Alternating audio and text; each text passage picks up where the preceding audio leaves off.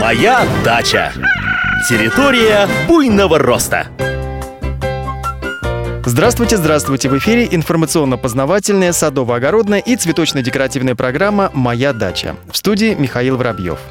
Впереди долгожданные майские праздники. Настоящие садоводы проведут их правильно и с пользой, работая в саду и делая все возможное для получения высоких урожаев.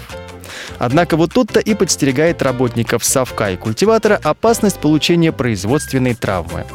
Активный физический труд в огороде после относительного бездействия в зимний период неизбежно приведет к ломоте в спине, боли в коленях, а то и к обострениям старых болезней.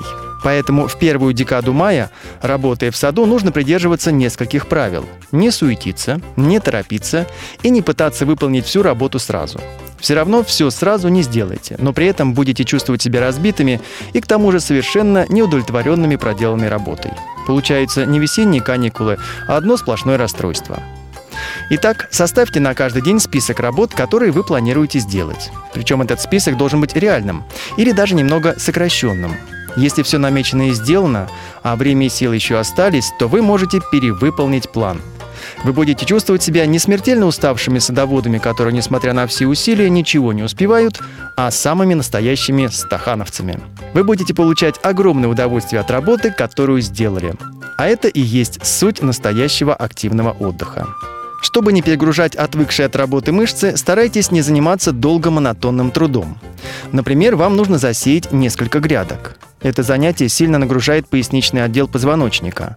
Поэтому чередуйте посев, например, с обрезкой плодовых кустов, сбором листьев и прошлогодней травы для компоста, подкормкой растений азотными удобрениями, рыхлением поверхности почвы на незанятых грядках. Относитесь к работе в саду как к занятию спортом. Время от времени делайте подтягивающие упражнения. Кроме того, полезно ненадолго прилечь и максимально расслабить все мышцы.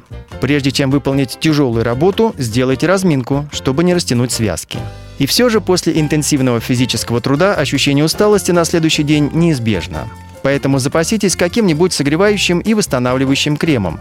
Например, Фастум Гель, 911, бальзам Дикуля или аналогичные им. Кроме того, перед началом работы полезно смазать руки защитным кремом. Если его нет, то можно использовать любое растительное масло. На сегодня все. Хорошей вам погоды, отличного настроения и, конечно же, высоких урожаев. Моя дача. Территория буйного роста.